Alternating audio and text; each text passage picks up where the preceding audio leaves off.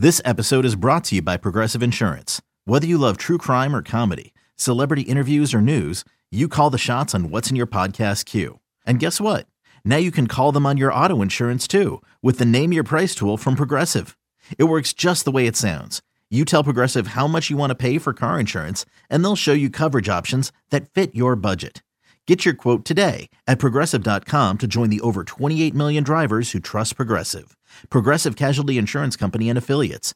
Price and coverage match limited by state law. Introducing the Two Way V4, where groundbreaking fuel cell technology meets fresh foam cushioning for the ultimate performance. With fuel cell, each step feels explosive, delivering unparalleled energy return. Paired with fresh foam, experience maximum comfort throughout the game. Its lightweight textile upper offers support and breathability without sacrificing agility. Whether you're hitting the clutch shot or locking down the opposition, the Two Way V4 gives you the tools to play at a high level. Learn more and purchase the Two Way for yourself at newbalance.com.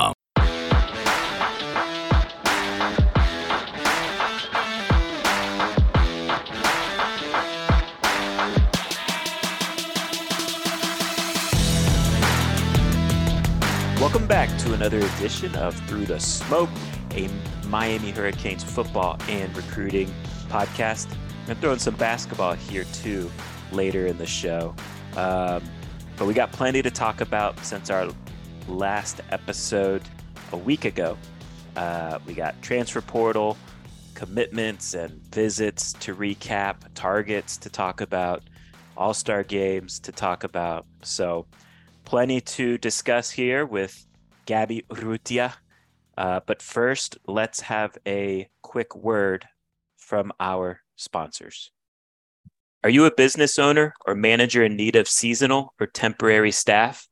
Let the folks at LT Pro Enterprises assist. The folks at LT Pro Enterprises can help you find laborers for your business in the state of Florida with an expanding footprint to other states as well reach out to Lionel Torres at Torres Lionel one, the number one at gmail.com. LT Pro Enterprises, your source for all of your staffing and labor needs. This episode is also brought to you by Midway Sports, your one stop shop for all of your sporting good needs, located just two miles south of the University of Miami. This locally owned small business has everything you would need to gear up for every sport. Their stocked up men's, women's, and kids selections has you and your family covered for all of your outdoor needs. Use promo code SMOKE15 for 15% off your online order at midwaysports.com. All right, we are back again. Thank you so much to our sponsors. Your support means the world to us. Uh, Gabby, let's start here with with uh, good news that I think deserves to be celebrated. Um, and that is Miami landing a commitment from offensive lineman Matt Lee, who is a transfer from UCF. Matt Lee plays center, which, you know, I think as we were projecting future offensive line or the 2023 best five offensive line, um, you know, including Javion Cohen, including the the freshman Samson Okunlola and Francis Mauigoa, including including Anez Cooper, et cetera, et cetera, Zion Nelson.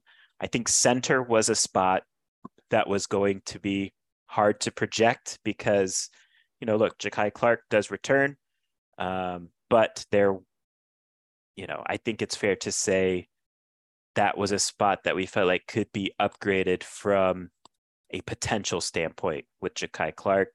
To me, landing a guy like Matt Lee addresses that need. Yeah, I think getting Matt Lee is a really big deal. Uh, you're just, I mean, I, I, think the offensive line needed to be rebuilt, David. I think everyone who watched Miami could see that. I think a lot of what these guys want to do starts up front. And I mean, I love, I mean, I love the addition. A, a veteran ball snapper. Uh, he graded out extremely well, was a 90.6 pass protector, an 80.6 run blocker. I don't think Jakai Clark, I mean, this is per pro football focus. I don't think right. Jakai Clark cracked 60 in either one of those categories. So I think this is just a significant, significant improvement. Uh, you know, in ter- uh, you know, at the center position, he was kind of like you know a leader for that UCF offensive line. I think he played close to 3,000 snaps over the course of his career. I think this is exactly what the doctor ordered for Mario Cristobal and Alex Mirabal because they needed, I think they just needed some more veteran leadership. I think you get that with Javion Cohen, who's again a 25 game starter for the Crimson Tide, and now Matt Lee, who has played just a ton of football up front. And then you surround him with the guys that you mentioned. And I mean, I think this, I think if you're a Miami fan, you should be really, really excited about all this. Yeah, he grades out. You mentioned his grades. He grades out as the third best center in the country uh, for all of college football this past year. Third best pass blocking grade. He only allowed four pressures and zero sacks on the year. Eighth best run blocking center in the country as well. So he gets it done in both phases. You mentioned Jakai Clark. Also, too, Jonathan Dennis took some snaps at center in 2022 before he went down with an injury as Miami's top two centers, they combined to allow 17 pressures and one sack. And you mentioned their grades. They're both, you know, one graded out as a 66, one graded out as a 58 run blocking grade, pass blocking, one graded out as a 62, other graded out as a 57. So uh, you mentioned it. This is a tremendous upgrade. Um, what do you like most about this new look offensive line um, because I think we feel good about Miami has their center. Miami has a guard in Javion Cohen. Feel good about other spots as well. But just in general, what do you like most from a big picture standpoint about this new 2023 offensive line? Yeah, I just think the overall talent, like I think like the floor is is significantly higher. Obviously the ceiling is too. But I mean, I just I, I like the stability that this brings up front. Uh, you know, I think a lot of what again what they want to do it starts with the protection and all that. And you watch college football across the country, what all the major football programs are doing, and a lot of these guys have really really strong offensive lines. And again, I think when you just factor in, you know, these two freshmen, Francis Mauigoa, Samson Okunlola. I think that, you know, these guys are going to expect both of them to to play, whether it's start or yeah. be a part of the rotation. Um, you know, you kind of have Javion Cohen and, and Jalen Rivers, who are guys that play guard. They're really excited about Anez Cooper, Matthew McCoy kind of coming along. You get Z- Zion Nelson back. I think overall the group is just deeper and even let's say even at center, right, David? Like, I mean, if Matt Lee's, you know, has has to come off the field, I mean, Jakai Clark instead of or your Jonathan Dennis instead of those guys having to be relied on, you know, for a lot. I right. mean, maybe they can just kind of filter in, be more depth pieces. I think uh, overall, this is just kind of the way it needs to look. I don't think the you know rebuild of this offensive line is complete because I think you need to stack classes, of course. But this is the this is the way that you kind of build that foundation of what the offense looks like, and we see the way the offense is structured and the way that Mario Cristobal wants to do it. Right, like we talked we, we've talked about it a million times. Like this is what they want it to look like on offense. This kind of power spread look, and you need to have a strong offensive line um, to kind of run what they want to run. So I think it helps the offense in every aspect. I think it just gives the quarterback more time. I think it obviously provides better run run blocking support for for the tailbacks, a group that should be you know pretty good with some of these guys coming back and and Mark Fletcher, who I think could be an instant contributor. And I think it hopefully just alleviates some burden from really everyone around and just kind of makes the offense as a whole just kind of take that next step forward. Yeah, your your offense is only going to operate as well as the offensive line. And so I think how well your offensive line plays, for the most part, establishes the floor of what your offense can be. Um, and you know, if if I'm gonna pick what I like most about this new look offensive line, I would go with I love that they have a legit center now. Um, I just think that's a big deal, and it allows the rest of the offensive line to fill in, slot in, however they want to do that.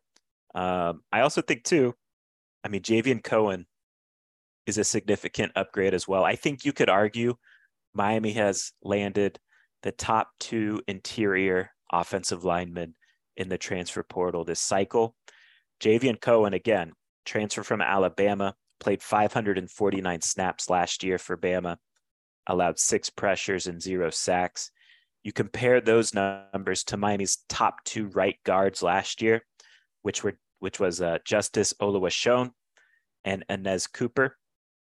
They, combi- they combined to play 681 snaps and they allowed 24 pressures and five sacks. So no matter how you slice it, adding Javion Cohen is a significant upgrade as well. You mentioned, you know, they still got guys that have potential NFL chances down the road in Zion Nelson and Jalen Rivers. That's big for the depth. I think Anez Cooper and Matthew McCoy have talent, like you mentioned. I don't know how the starting five will shake out, but I do know it is going to be better. And I feel especially firm in that stance from a run blocking standpoint. I think the run game is going to be much improved with this group of offensive linemen. Um, and, you know, we talk about the impact of an offensive line. Um, and I think in general, this this type of offensive line uh, can help make a quarterback look so much better. So looks like Tyler Van Dyke's coming back, right? Um, all indications are he will be the starting quarterback again in 2023. Um, and the best way I can kind of show how a good offensive line can help a quarterback is by a couple of guys that transferred to the Pac 12 this year um, in Bo Nix at Oregon and Michael Penix at Washington. So year over year, Bo Nix went from playing behind the number 48. This is according to Pro Football Focus's grades, the number 48 pass blocking offensive line at Auburn to the number four pass blocking offensive line at Oregon. And this past year at Oregon, Nix threw for 3,500 yards, 29 touchdowns, seven interceptions. As a three year starter at Auburn, he never threw for more than 2,600 yards, never threw more than 17 touchdowns in a single season. Significant jumps. Yes, there are reasons, there's nuance reasons in terms of schemes and all that. But I think the biggest reason why Nix took that big jump was because he had plenty of time to operate behind an excellent Oregon offensive line, which, by the way, Mario Cristobal left behind. Uh, Michael Penix threw for 4,641 yards this year at Washington, 31 touchdowns and eight interceptions, while completing 65% of his passes. That's throwing for 357 yards a game. Um, as a starter at Indiana, he was a part time starter, dealt with some injuries, etc. But his best year was in 2020 there. Threw for 274 yards per game uh, at Indiana. So the Washington offensive line, uh, I believe, ranked fifth in pass blocking this year. Uh, that Indiana offensive line in 2020 ranked 124th in the country. So, you know, these offensive lines help the quarterbacks operate. I think you can also look at Tyler Van Dyke, right? In 2021, Miami's pass blocking actually graded out sixth best in the country, according to Pro Football Focus. In 2022, the pass blocking graded out to number 58 overall. Um, so all this is to say, look, we celebrate landing game change. You know, we we don't celebrate landing game changing offensive linemen like we do other positions, uh, and I think we should. If we if Miami landed the equivalent of a Matt Lee or a Javion Cohen in the portal and signed the equivalent of Samson Okunlola and Francis Mauigoa at wide receiver, we'd all be losing our minds because receivers are exciting, fun position. I get it. Fantasy football positions, etc. Um, Miami got those type of players on the offensive line, and it is going to make the offense better um, year over year, just that factor alone. So, all this is to say, let's be excited about the offensive line. Matt Lee, huge monster addition. Javion Cohen, monster addition. Landing these freshmen, Samson and Francis, huge, huge, huge. So, um, I am excited about what the offense will look like, even though I get it. Offensive linemen don't get the fanfare that other positions on the offense get. Yeah, I mean, I think if you're talking to people like in the building, I mean, they're they're they're absolutely thrilled about what they've been able to do here. Obviously, again, job's not finished, but I think again, you you met you can only measure things year over year, right? Compared to when they got here this time last year to where the offensive line's looking now. I mean, people are extremely, extremely, uh, you know, eager to kind of get their hands on these kids and look, I mean, you kind of got to build it from the inside out. That's, I think, what they kind of talked about. what, what, they real preached. teams do. Right. They, you know, it starts in the trenches. And I think every time you hear Mario Cristobal talk, really since that first press conference he ever had, um, David, it seems like he's kind of, you know, been focused on building the trenches. I think that they've done a good job here, especially on the offensive line, which is his specialty, uh, getting the type of talent and, uh, you know, the veteran leadership that they need. And yeah, I, I love like the analogy you used. If we were talking about a Javion Cohen level offensive line, uh, a Javion Cohen level wide receiver or something like our cornerback or something like that, people would be losing it. But uh, you know, we should definitely, definitely be celebrating Matt Lee and and Javion Cohen the way that we would celebrate anything like that because uh, this is this is the recipe for how they want to do it. And uh, again, you have to be excited. I mean, you highlighted that Oregon offensive line, the way that they were able to build it. I, I think the offensive line is in good hands, and this is really just the very beginning of what should be a you know a, a good, strong unit for the foreseeable future, hopefully. Okay, picture this: it's Friday afternoon when a thought hits you. I can spend another weekend doing the same old whatever, or I can hop into my all-new Hyundai Santa Fe and hit the road. With available H-Track all-wheel drive and three-row seating, my whole family can head deep into the wild. Conquer the weekend in the all-new Hyundai Santa Fe. Visit HyundaiUSA.com or call 562 for more details. Hyundai, there's joy in every journey.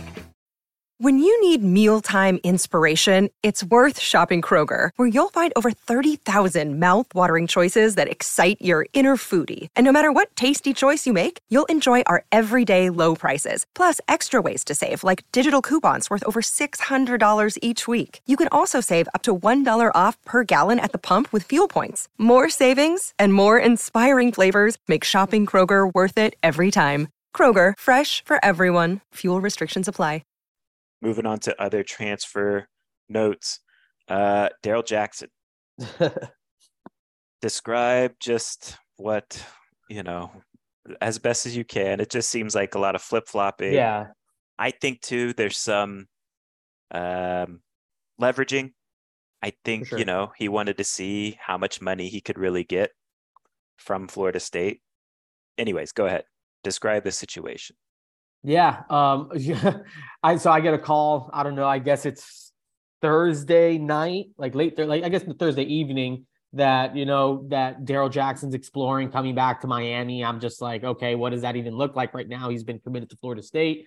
Um, I do think that there was maybe some concern about a waiver and how he's going to get it and stuff like that because apparently you need, you know, of course, it, it, it's all these different types of things and and again, I don't really know like the intricacies of it. I just know that he definitely, certainly explored the the you know coming back to Miami. I know he was in Miami this weekend. Um, you know, just talking to people familiar with the situation on what is it? I guess Sunday morning.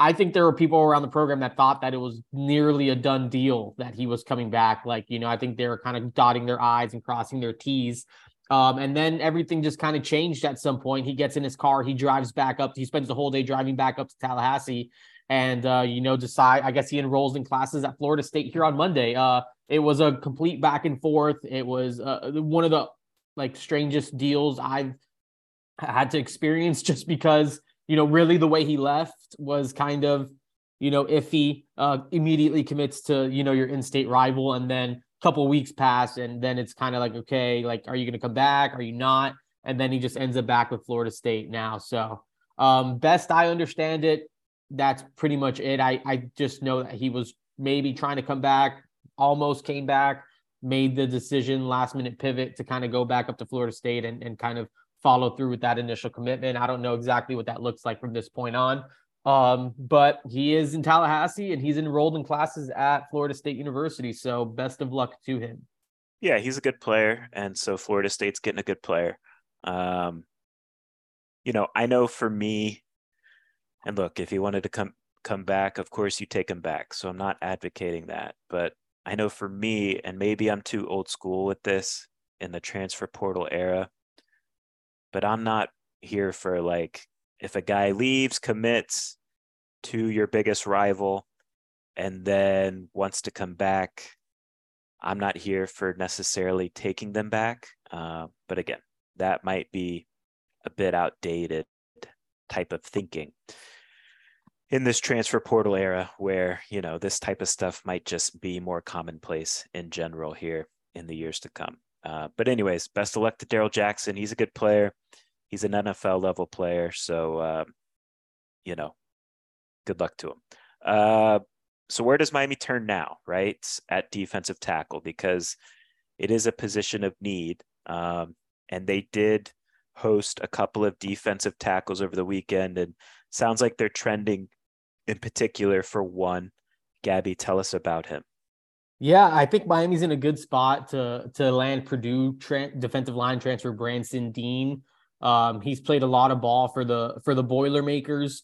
Um, I think six foot three, 280 pounder, maybe more of an interior pass rusher, or just maybe just have maybe he's just like more, I don't know, versed in in that aspect. I don't think he's more of a run stuffer. He's not that 300 plus pound body type, but uh he's a really good player for a, a team that represented the Big Ten West in in the conference championship game. And uh, I know that there's people in that part of the country that you know are really excited about him, that thought he was a really really good player. And if Miami's able to get their hands on him, I think that you know that's one step closer to you know filling in some of the gaps. One of them left by Daryl Jackson. You already got one defensive line transfer and Thomas Gore in the portal. You might need to add one more or so. Uh, Deen would be a, a, a, positive step forward there, but I think uh, you could probably still find another. But yeah, I think that's a positive development here that's uh, kind of coming around on on Monday. Yeah, the thing that stands out about him, like you mentioned, is his pass rushing. And uh, according to Pro Football Focus, uh, 34 pressures in 2022, which is a monster number for any defensive lineman, but especially for defensive tackles um, at the Power Five level. He ranked as this, you know, interior defensive lineman the sixth most most pressures in the country, uh, narrowly trailing Clemson's Tyler Davis and ranking uh, just above Tyler Davis is Calijah Kancey at Pitt, um, who had 47 pressures. Uh, but anyways, Deen is a guy that can pressure the quarterback. You can never have too many of those guys, and uh, you know he's kind of like a taller version of Thomas Gore, I think. So Miami's kind of loading up on guys that can uh, impact things on passing downs uh, behind the line of scrimmage. So if they are able to land Deen, that'd be a nice little addition. Um, Isaiah Nichols is another defensive tackle out of Arkansas. Uh, he would be kind of more like the run stopping guy, in my opinion. If Miami was able to add him, anything, anything notable with him coming out of the weekend on your end? Yeah, he took an official visit uh, to Miami over the weekend, and again, I think that he's one of those names that they that they would kind of like to add. He mentioned that he's he's more maybe the run stuffing type. Uh, he's he's spent a long time in Fayetteville with with the Razorbacks, you know, kind of that SEC body type, and um, I haven't heard in terms of just whether he's going to pick Miami or anything like that, or if you know Miami's feeling really good there. I think that they're still kind of exploring their options. Uh, I'm not sure exactly where Isaiah Nichols kind of fits in right now. Um, I do know that Deen was maybe the one of the two that they felt like they probably needed to have a little bit more. So, uh, you know, I'm not sure if it's a one or the other type of deal, but I know that they're feeling good about, you know, where they're at with the guy that they really, really wanted. And not, that's not to say they don't want Nichols or anything like that. But um, it seems like if they had to get one of the two, Deen was probably the one there. Uh, I, I'm still kind of in wait and see mode with Nichols. I haven't heard anything in particular either way uh, whether Miami should expect to, to land his commitment or if he's expected to go elsewhere. And then let's stay at D tackle and a name I think, uh, you know, Miami was planning to maybe officially visit was Justin Rogers at Kentucky. I think he's top 100 recruit at a high school. Definitely that run stopping D tackle, 6'3, 330. Um, productive guy, played a ton of snaps.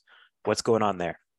Yeah, um, I, I, guess just in this transfer portal era, I, I, think something that maybe people don't consider is just that you know these kids are leaving an institution, going to another, and some colleges maybe take classes or accept classes that maybe others don't. And I think that's a situation that Miami's kind of run into here with Justin Rogers. It seems like basic. I, I mean, just some. I mean, it's as simple as some of those tra- some of those credits won't transfer, or you know, just Miami just doesn't accept some of the classes that he's taken. I'm not exactly sure you know what ex- like what the situation is or which classes won't transfer but it sounds like i mean basically the feedback i've gotten is that yeah we would love to have him. Again he might be their favorite of the bunch of any of the defensive tackles. I mean people around the program are super super high on justin rogers. I think that's maybe the defensive tackle that they wanted more than any other but the reality is that they just it just seems like they just can't wouldn't be able to get him into the school. Um, i'm not sure if that'll change here. Uh, he kind of told me uh, Justin Rogers did when I kind of was trading messages with him over Twitter that, you know, he did reschedule the visit. I don't know if he will come down and see.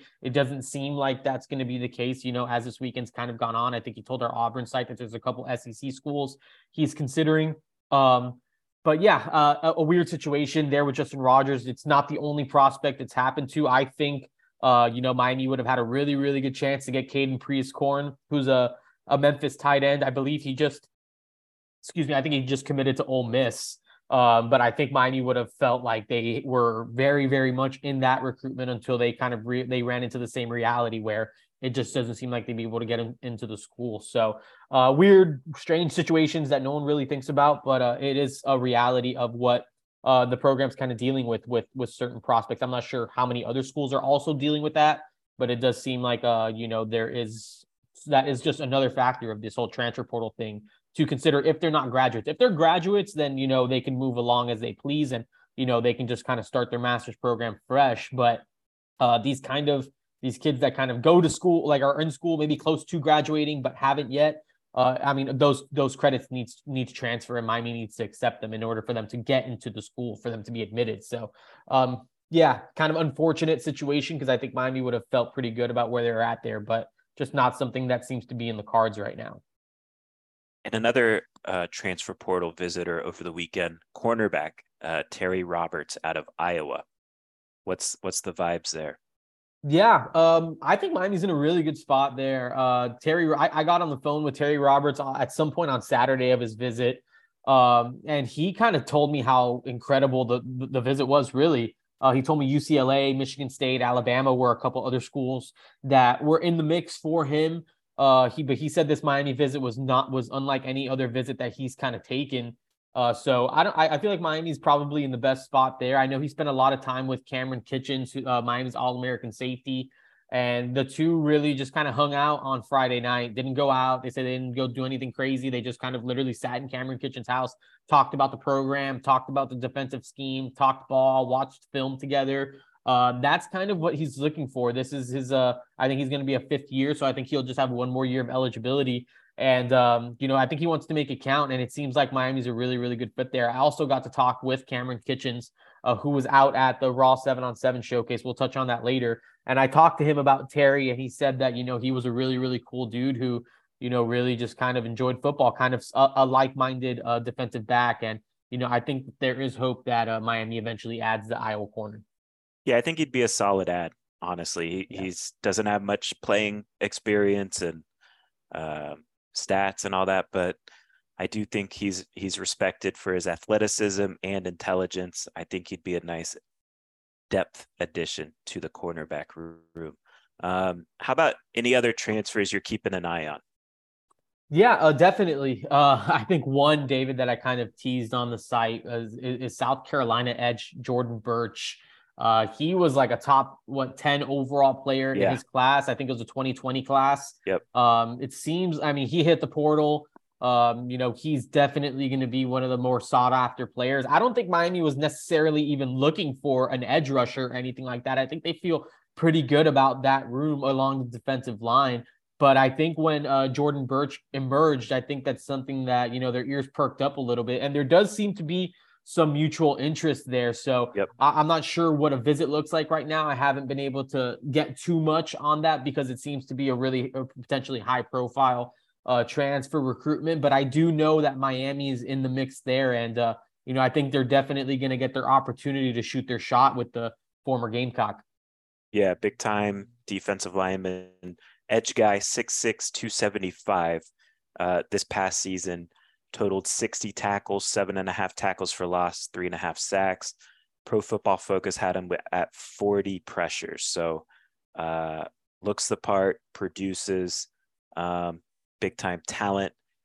I do think Oregon's a team to watch here. So let's see if, uh, you know, who Miami is necessarily battling for Jordan Burch. But um, like you mentioned, I do think there is kind of mutual interest there between Miami and Burch. Um, let's talk position because there's one position group. I mean, look, I would like it if Miami could add a D tackle, a run stopping D tackle specifically. Um, but I think in particular, uh, one area that Miami has not yet been able to fill is outside wide receiver. Um, what's your read on that situation right now? Yeah, um, it's definitely it's definitely not ideal, David. I think we both know. I think everyone listening to this podcast knows how much outside receiver help that that this team needs. Uh, obviously, that's kind of the the like the big gaping hole in this transfer class. Uh, I think even really in the in the in the 2023 recruiting class. Um, I, I really think that they kind of went all in on Dont'e Thornton, the Oregon transfer. Uh, it seems like he might be picking Tennessee later on today. I, I, think it should be, you know, I think he said at one o'clock. So by the time you listen to this, he might have already picked school. Um, yeah. But, you know, I think that that was kind of like their guy. I think they're looking for a difference maker on the outside, and they felt like Thornton was maybe the, the guy who they felt like could be the most impactful. And, you know, it seems like they maybe they just didn't come out on the right side of, of that recruitment. Um, so they, I think they still got to continue to sort out their options. I think they're still kind of waiting and seeing, maybe crossing their fingers to see if anyone, if anyone kind of emerges here over, you know, the next few days. Really, I think the transfer portal is yeah. open till the 15th, which is what day is that? Is that Friday? 18th. Oh, maybe it's, it's the 18th. 18th. So next yeah. Wednesday, Miami doesn't start classes until I, I believe the 17th, and so and I think the last day to to register for classes is the 24th. So Miami ha- has maybe a little bit more flexibility than some others in terms of getting kids, you know, potentially in the school. And David, and, and maybe correct me if I'm wrong, but I think they just have to be in the transfer portal by that time. I think that they could, st- if there's still some yeah. time, you know, if there's still some time left on the clock past the 18th, I think that they can still you know they, they can still visit they can still do all those things and if you can get them into school you can get them into school. So uh, i know there are a lot of universities that are starting classes like today on monday as we record this podcast. Uh, miami does have a little bit more time on the clock. So um, i think it's still potentially wait and see mode to see if uh, they can find a receiver that they like in the yeah. portal here over the next you know let's say week and a half. Yeah let's see if they can get something done at the wire. Um, you know i think mario's shown the ability to do that uh, you know, recruiting at the high school level. So we'll see how it plays out. I don't think it's quite time to panic yet, but I do think it's worth highlighting the obvious of hopefully they can land some sort of outside receiver with proven production um, to elevate the 2023 offense because um, you know right now Colbie Young flashed a little bit, but there's not really an option that you would necessarily pound the table for and, and feel great about going into the 2023 season. Um, all right, so let's talk about Gabby, uh, the All American Bowl.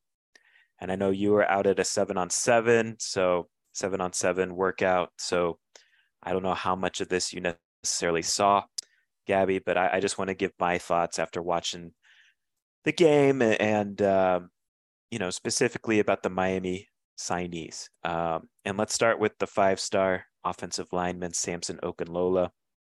He started at left tackle, uh, which I think is notable because uh, the backup left tackle for the East was uh, Monroe Freeling, who I believe is top 100, maybe even pushing top 50 offensive lineman committed to Georgia.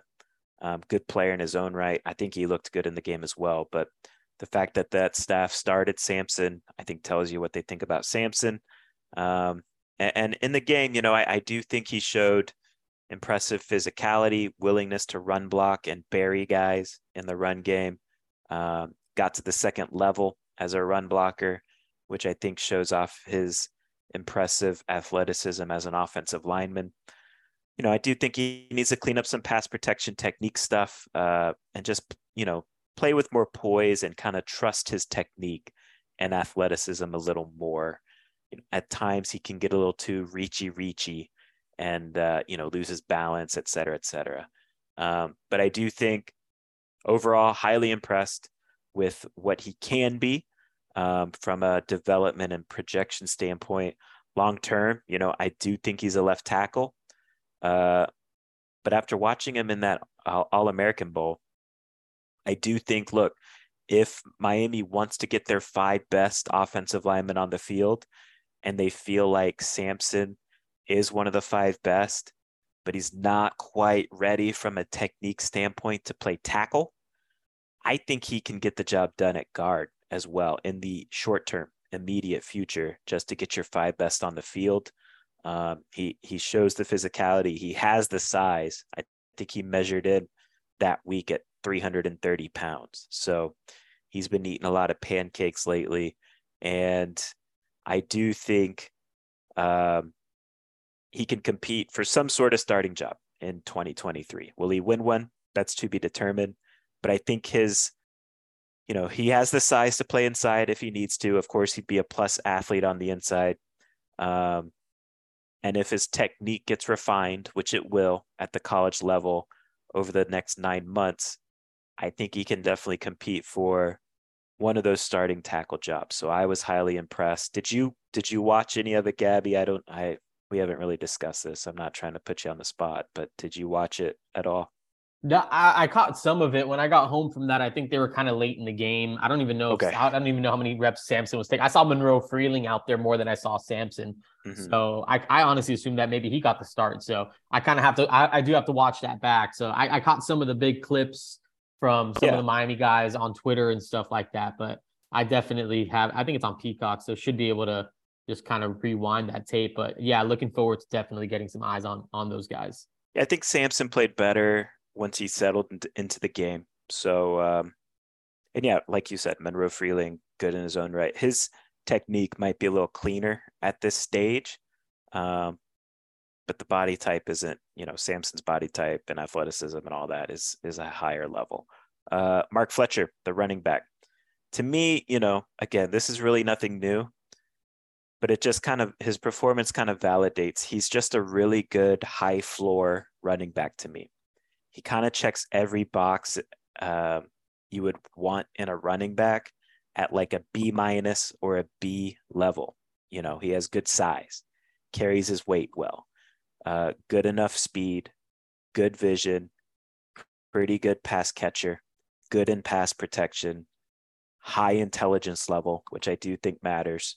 Uh, you know, there's just no real significant noticeable weakness.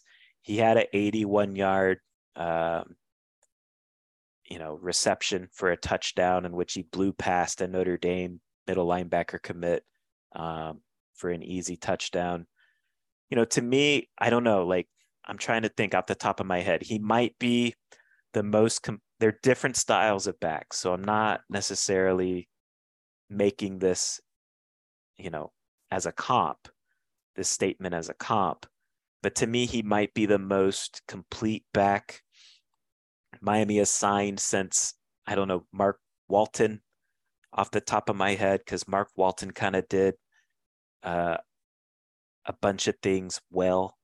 Uh, you know, from a recent Miami perspective, I kind of think that a comp I like might be, and it's not perfect because their running styles are still slightly different, but I kind of like the Mike James comparison. Uh, Mike James, you know, I think he was a running back from Miami from what 2009 to 2012, something like that.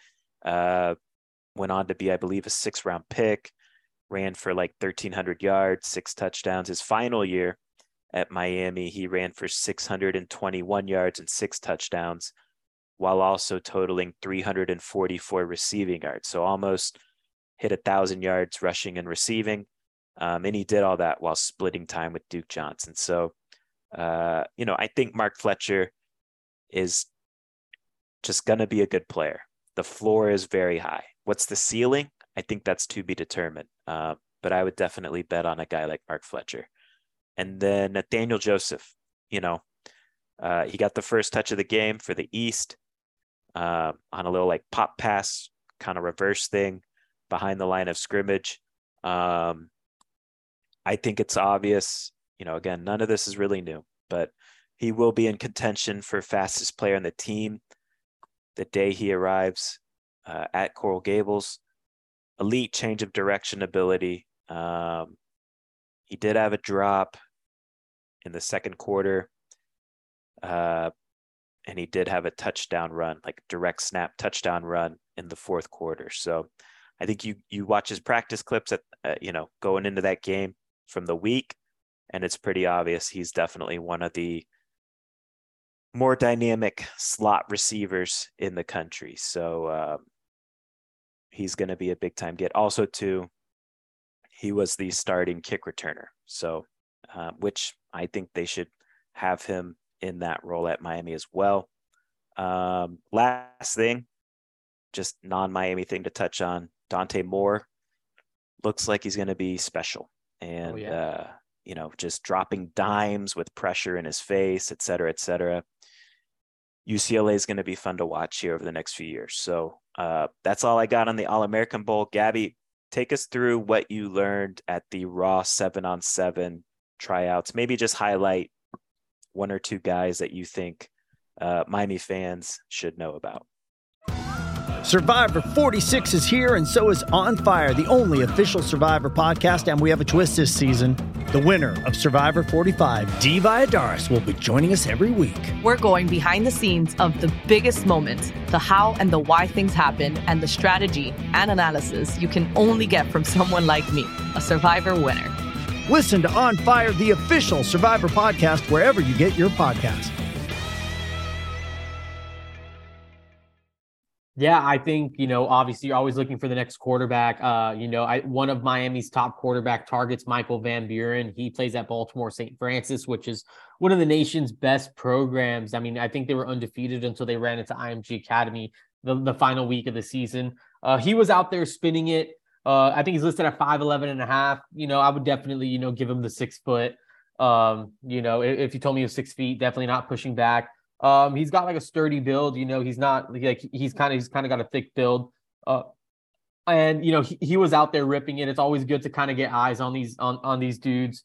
Um, he he flashed at times. I, I mean, definitely a little bit more inconsistent than his counterpart, which was you know five star quarterback Julian Sayin, uh, who's you know again he's an Alabama commit. I think he's pretty locked in with the Tide, but we'll we we'll see what happens here. He's going to spend plenty of time in South Florida. The both of the, of them really are. Uh, so Michael Van Buren is is one I got to see. Uh, his, highs are pretty high. Like he was throwing some, they were doing some red zone stuff, and he was throwing some back shoulders that honestly were probably prettier than Sayin's. Uh, so when he when he kind of you know puts it on the spot, I mean he's he's definitely fun to watch, and his wild throws definitely catch your attention. He again he may be a little bit more inconsistent.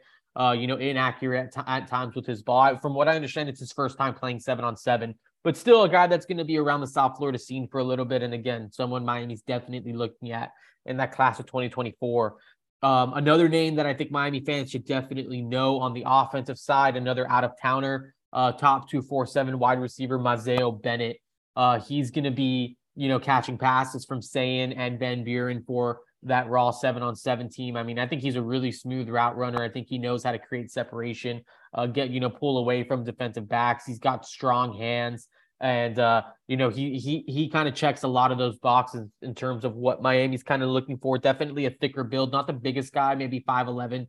Uh, you know, maybe generously six foot, but uh, he can definitely move. And again, I think uh, when you're you're looking at what Miami needs to do to kind of upgrade the wide receiver room, uh, I think it's got to obviously, you know, you you go portal, but I think they need to just start recruiting uh, some of these guys better. And Mazeo Bennett seems like a guy who can get it done on the inside and you know maybe out wide as well. So uh, Mazeo Bennett's definitely someone I'm excited about. And then maybe the, I mean, top ranked prospect that was there, Ellis Robinson, the five star cornerback out of IMG Academy. Uh, he had good things to say about the Hurricanes too. Uh, he looks like the real deal. I mean, I, I mean, at this point, I, we we've watched Desmond Ricks, we've watched Cormani McClain. Uh, you know, we've wa- I watched Ellis Robinson now. I mean, I feel like those guys are very, you know, in their respective classes and stuff, you know, very very much near the top of what it looks like in terms of a cornerback. Ellis has the size, he has the length, he has the you know the ability to kind of track down passes, get his hands on all that stuff. I mean, in and out of breaks, smooth as a silk. I mean, Ellis Robinson was super impressive to watch in person. So Um, you know, going to be, I mean, Miami's going to have to battle out Georgia, Alabama, LSU, Colorado for his commitment, but uh, he looks as real deal as it kind of gets at the cornerback spot. Yeah, he has long arms. Oh, what yeah. I remember of him, and um, I think he camped early, early, Super early. high school career Yeah. at Miami. Yeah, so in that 2021, that was like that June 1st when everything like first opened back up. Uh, I remember Jacor, uh, I think it was yeah, JaCorey Thomas, who ended up signing with Georgia, and Sherrod Covil, who's a safety that signed with Clemson. Both of those guys were like in the group working out with defensive back, and me and, and we were just watching this Ellis, you know, it was Ellis Robinson, who's going to be like an incoming sophomore at the time, and we're just like, who the heck is this kid? Like this kid looks like you know Yeah. just as good, if not better, in terms of like movement wise than all of these kids. And of course, a couple years down the road, as it typically goes, I mean, he's the you know number one ranked cornerback in his class, and you know has the very best in the country going after him. So that's why those camp settings are fun because now we can sit about sit back here and watch. We'll talk about how we watched Ellis Robinson when he was kind of a no name, you know, up and comer when he was really just a pup. seven on seven, season is upon us. We'll have more to talk about here for the 2024 class. Uh, plenty more to talk about, transfer portal, etc. As always, Gabby has it covered at insidetheu.com. Jump on board for a VIP subscription, join the fun. Uh, good stuff, Gabby. And on the other side, uh, my colleague Christopher Stock and I are going to talk some hoops. Money can be the root of all evil when you don't understand it. A couple of bad decisions shouldn't continue to affect us years later, and the path to recovery shouldn't be as painful as the regret. Everyone at some point needs help with their financial situation, and Pride Financial can lend that helping hand. Pride Financial offers a patient and judgment free environment and will provide you with the knowledge and power you need to realize your dreams. Once they identify your goals, they will guide you to the finish line, holding your hand every step of the way. Repairing and building credit is only the first step. They'll educate you on a variety of banking and financial institutions, what resources they offer, and how to maximize funding for your financial needs. Gain access to a vast network of realtors and licensed dealers to receive outstanding deals on prime real estate and the newest vehicles to fit your lifestyle. They even offer education and services to assist those more involved on the business side of things. Text 305 393 7698 or email global choice underscore consulting at yahoo.com to book a free consultation with Pride Financial. And let's take pride in our finances. The Star Horton Group is a real estate company that covers all of Miami Dade, Broward, and Palm Beach counties. Born and raised in Miami, Star is committed to growing his clients' wealth and securing their futures. One of the top realtors in the state, Star knows the ins and outs of the market to make sure his clients get the best possible value when they sell or buy. If you're looking to buy or sell or know someone who is, call or text STAR directly at 561 573 4661. And here's the beauty when you refer someone to STAR, he will donate $250 to the Miami Hurricanes Athletic Fund in your name upon the closing of the deal. So to have a great real estate experience and help our Canes, call or text STAR today at 561 573 4661. All right, we're back with my Inside the U colleague, Christopher Stock, who does an excellent job of chronicling the basketball efforts of the Miami Hurricanes uh, program.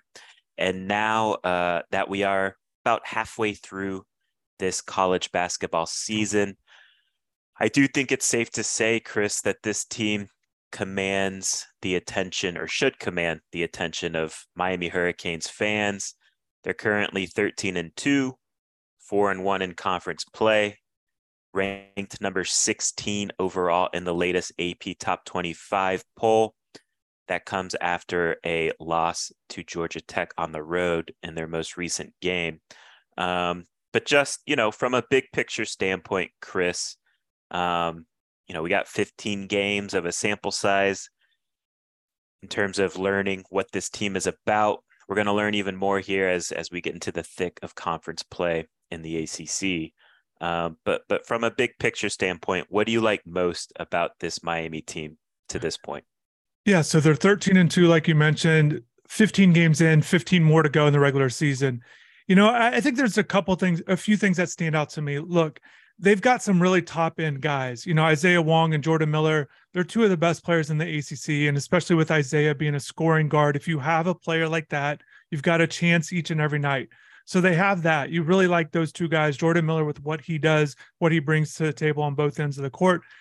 But in totality of this team, it's it's this group offensively you know, it's those two guys, but with the additions of Norchad Omier and Nigel Pack, what they're bringing offensively to the table, the way that they're able to score at different levels and, and get different kinds of baskets. It, it's a very versatile group uh, offensively. They're tough to guard, you know, and they add in the other players as well. So offensively is what you like about this team. They've got the top end guys but just kind of this well-rounded offensive team that can kind of get buckets at different levels and they push the ball in transition and, and do well there. And the other thing I liked about this team, and this is why I, I felt good about this team going into the season or, or felt high about them, is Jim Larrañaga and his staff just do an excellent job of being able to navigate us through a season. And every time I've been out of practice, this team seems to have good chemistry. They seem to enjoy playing together. They they seem to enjoy just the whole process of it, the extra work, whatever it might be. And when you're navigating through a season, when you're trying to, you know, be a top 10 in the top team in the ACC, you've got to have all that chemistry and and not just with what I've seen, you know, because I'm not out there every single practice. We're not able to do that, but I check in with people also and say, hey, is this team do they get along as well as it seems? You know do do they have good team chemistry? And the feedback is always yes. So i think those are the things. Offensively what they're able to do the top end guys and, it's a team that gets along well. And Larrañaga and his staff know how to navigate a season. And, and that's a big thing when you're when you're trying to go through a tough schedule here. Yeah so let's let's dive into the top four players. You touched on them uh, but that really does stand out about this team. They got four really good players that in any given game can take over a game, I think, in some capacity. Um, they each have their own strengths and weaknesses. Um, but let's start at the top. Isaiah Wong, uh, you know, any Miami fan should be aware of, of his game to this point, uh, watching him over the years. Um, this year, though, he, he seems to have taken another step forward as a veteran player 16 points per game, four assists, four rebounds, nearly five rebounds, two steals per game, shooting 82% from the line, which I think is huge for closing out tight games, et cetera, et cetera.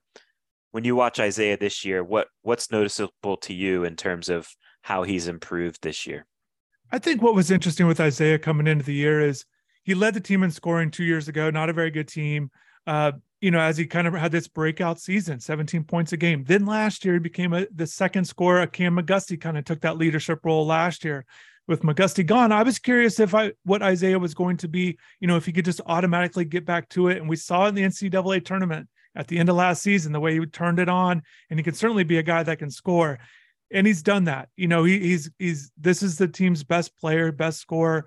And you touched on his rebounds. He has a chance to set a career high in rebounds he's well on his way in assists. He's doing more things, and, and with assists, it, it's you know uh, 4.3 right now. 2.4 was his previous high. Steals are up nearly two a game. Uh, 1.1 was his high before. He touched on some shooting numbers, but he's just doing a lot more, and he has these. He's had a couple weeks this year. Was player of the week in the conference. He, he really turned it on. He had four straight games, 22 or more points.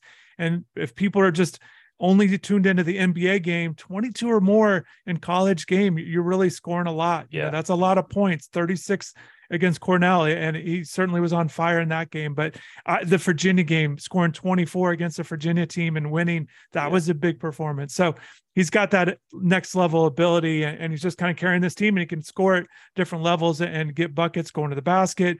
Jim Larrañaga talked about knowing how to draw up plays for him. They have a great chemistry there.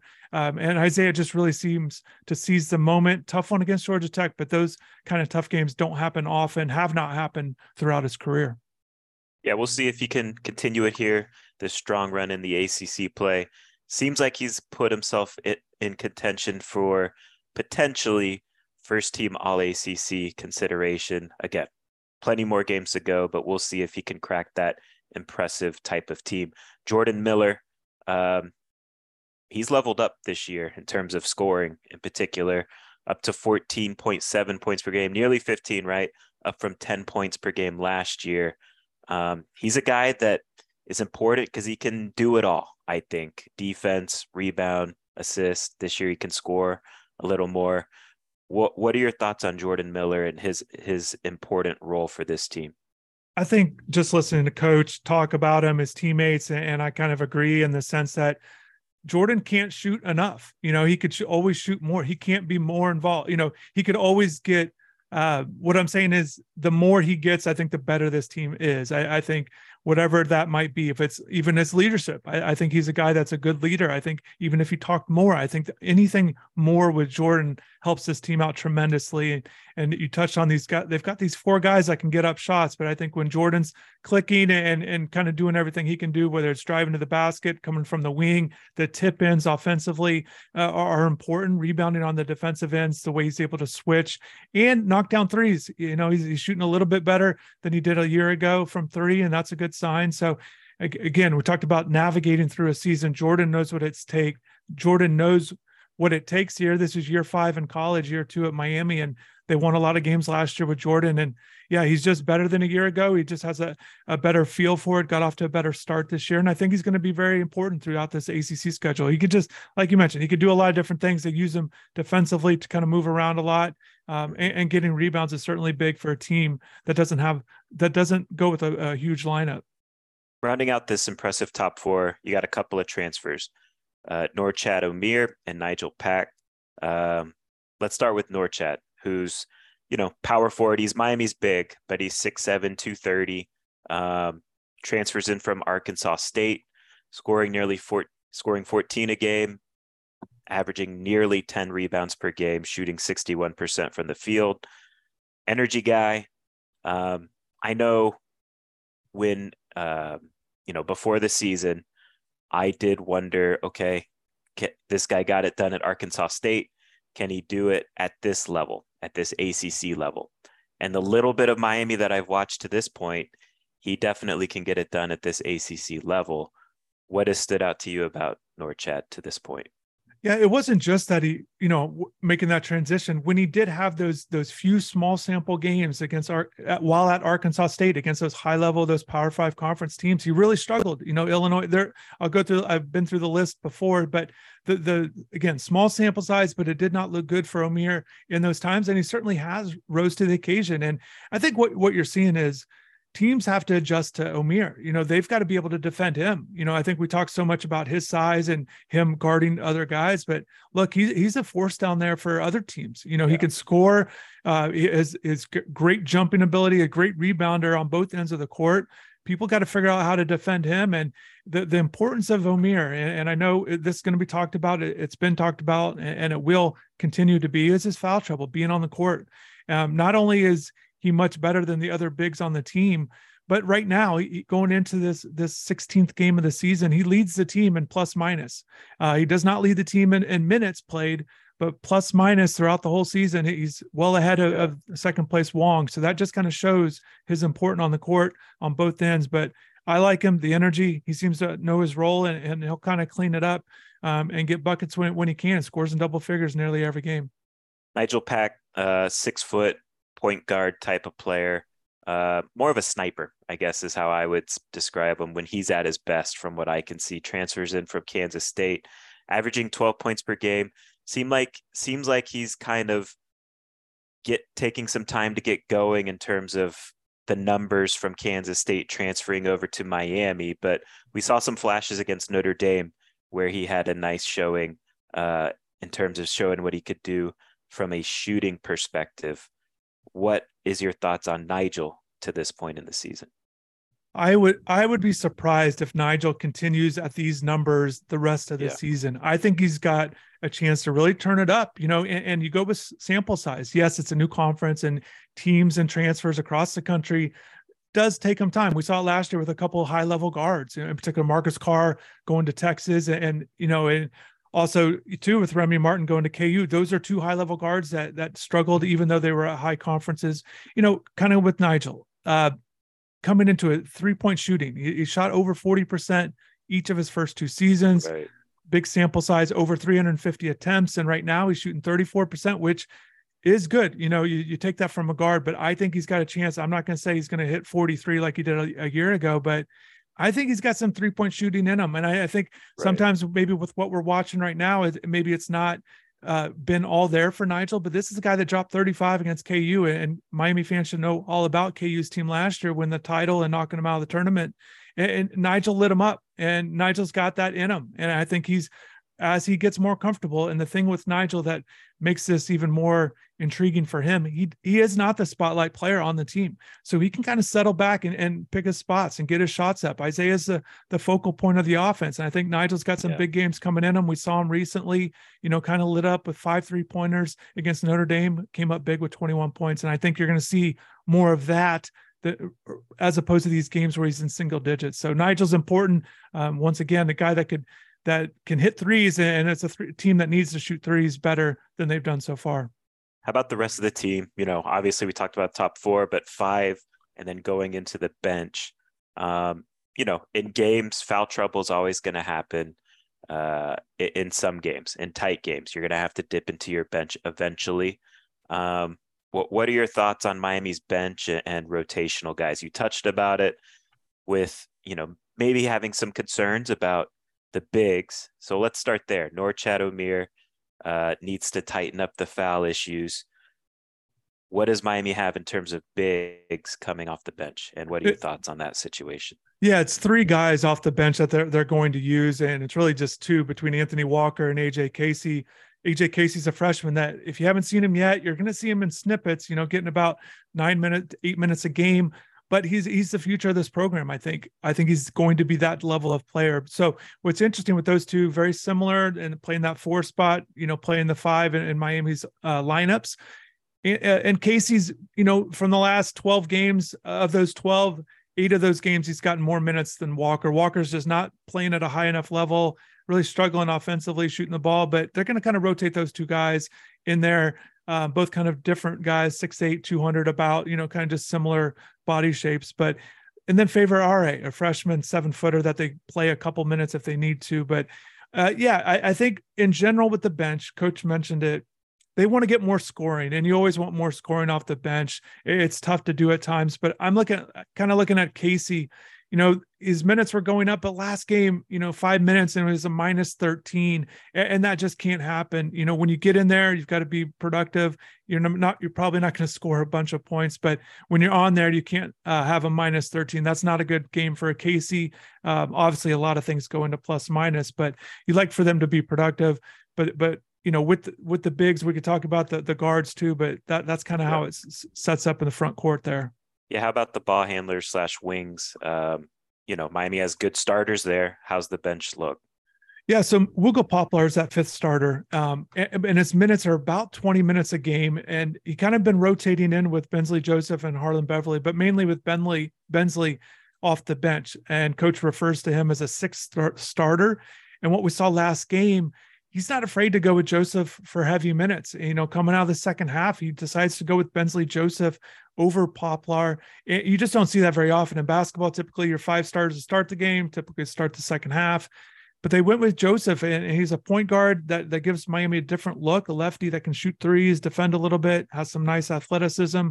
He made the move, and, and it worked out both well for both guys. Even though Miami came up short, Poplar does go back in and plays well, and, and didn't seem to be bothered in a negative way with the with not coming out of the second half. But those two guys are important. Harlond Beverly's given him about 10 minutes a game as well. Defensively, kind of a matchup guy that Larrañaga likes to use with him. So watch, you know, Joseph and Beverly, uh, particularly some matchup stuff. They've done a good job of other teams' guards getting off in the first half and finding ways to make adjustments at halftime with those two guys off the bench in particular to, to really put the clamps down. So that that'll be big. They kind of just play their roles, and that's the big thing with this bench. Yes, coach wants to get them to get more scoring, but if they're playing their roles and, you know that plus minus is steady, I, think that's what the, you can expect from the bench here. Every team has its strengths and has its weaknesses, and basketball is a game where matchups really do matter. Uh, when you look at Miami, what type of team do you feel like can give Miami problems? Doesn't have to be a specific team, but just uh, the way a team could be constructed to uh, take advantage of maybe Miami's weak points. Yeah, it's an interesting question and a topic. I think a lot of it just comes down to how Miami plays. Um, with what we saw against Georgia Tech, you wouldn't go into that thinking, oh, Georgia Tech's going to give them a lot of problems. Now they do run that one-three-one zone. Uh, they, you know, kind of got Miami off guard a little bit, but Miami just didn't shoot the ball well. 35% season low, you know, they just didn't shoot the ball well in that game. Uh, if other teams are able to keep Miami down offensively, it's going to be tough. I, I, think to me, it was a game, kind of a one-off game where they just didn't shoot it well. You know, I, am looking defensively. Uh, I find this team very interesting. Offensively, numbers are good, top 20 in some analytics stuff, and they're 100th defensively. And just right now, uh, ninth in the ACC in defensive efficiency for the season. However, they're second in conference games. What do you make of that? Is it more towards the top? Is it more towards the bottom middle? It's, you know, I, I wouldn't say that they're close to second, but, you know, it, that's going to be a big part. And it, obviously, if you're, if Miami's playing, they're going to continue to play their small lineup, but teams are, you know, it's not as easy just to take advantage of your size. We saw it last year with some things that went on in the tournament. Uh, Duke's got some size there in the front court. They're still figuring things out, obviously coming off a tough game, but yeah, I don't think you can necessarily say there's a particular style. I think it's a game by game basis, and Miami just has to play well and play to its strengths. And if not, I mean, any of these teams, as we saw against Georgia Tech, can beat them. Boston College hasn't had a great season so far, eight and eight. However, coach calls them the most physical team in the conference, and that will be a challenge, even though Miami's playing at home, expected to win and double digits, you know, that kind of thing. But if they're not able to handle that style, uh, they won't win that game. So I think it's just kind of a game to game basis with how this shakes out. And uh, again, just keep an eye defensively. If Miami's still able to to do what they want to do, which is create turnovers, really get out and run. Uh, if they're not able to create turnovers, it does make it more difficult. And obviously, with Omier, if he gets into foul trouble, that makes it more difficult to too, uh, as well.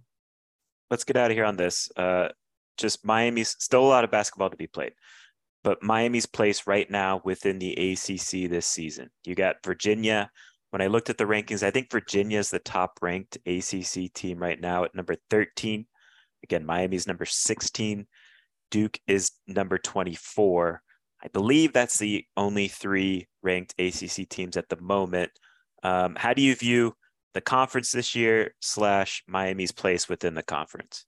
Yeah, it's interesting so far. And you mentioned those three ranked teams, and Miami lost, and kind of a reminder to people Virginia and Duke lost as well you know, Clemson and Pittsburgh have been surprises early on. You know, one thing to keep in mind the last three years in the ACC, the winning team, the winning title team for the regular season had four losses. So if you're looking at some numbers, kind of projecting that out, and the year before in 2019, uh, it was Virginia had two losses, and that was their national championship 35 win team. So kind of four or five, if you're looking at it, I, I think kind of staying in that mark you know, Pittsburgh and Clemson were, were not expected to do well this year, and they they've surprised. But if you look at these other three other three teams, I, I think you really want to keep an eye on Virginia, Duke, and North Carolina. North Carolina has been uh, very interesting preseason number one ranked team in the country, coming off that national championship game appearance. 11 and 5 so far, 3 and 2 in the conference. If they're able to get on a roll, I think they can present a lot of problems for Miami and for a lot of teams, but they're kind of working through some things as well. I think Miami's in that top group, picked to finish fourth in the conference going into the season. I think they're right there with these teams. I think with Virginia, Duke, and North Carolina, those are the other three, and they were picked ahead of them. I think Miami's right in that group. And, and the way you're seeing it now, North Carolina has not been the dominant team people expected. Duke's, like I said, still working through things uh, on their end, and then Virginia, Miami's popped Virginia, and, and Virginia uh, still a good team, you know, but offensively you're always wondering what they're going to be. And then Clemson and Pittsburgh, five and zero oh for Clemson, Pittsburgh four and one at this point. You don't know what to make of it at this point if they're going to continue to have one of these types of seasons that were unexpected, but certainly that they're in the mix as well. And to answer your question in short, Miami's in the mix, has a chance to win their second ACC title crown, first since 2013. So we'll see. Again, it's all about navigating through the season, play into your strengths, and Miami does, has plenty of strengths that other ACC teams are well aware of. Great stuff. Again, it's time to start paying attention to a fun, good Miami Hurricanes basketball team. Miami's next game they play at home uh, this Wednesday against Boston College. Tip off slated for 7 p.m. Uh, come out to the game, show support if you're local Uh, if not, check the game out on ESPNU. Read Chris's excellent work on Inside the U. Watch his videos on the Inside the U YouTube page. Again, time to get excited about a good Miami Hurricanes basketball team again and enjoy the ride. Uh, so we'll get out of there on this. Again, appreciate all our sponsors uh, LT Pro Enterprises for your staffing needs, Midway Sports for your sporting goods needs, Pride Financial to get your financial life in order, and the Star Horton Group for your South Florida real estate needs. Until next time, take care.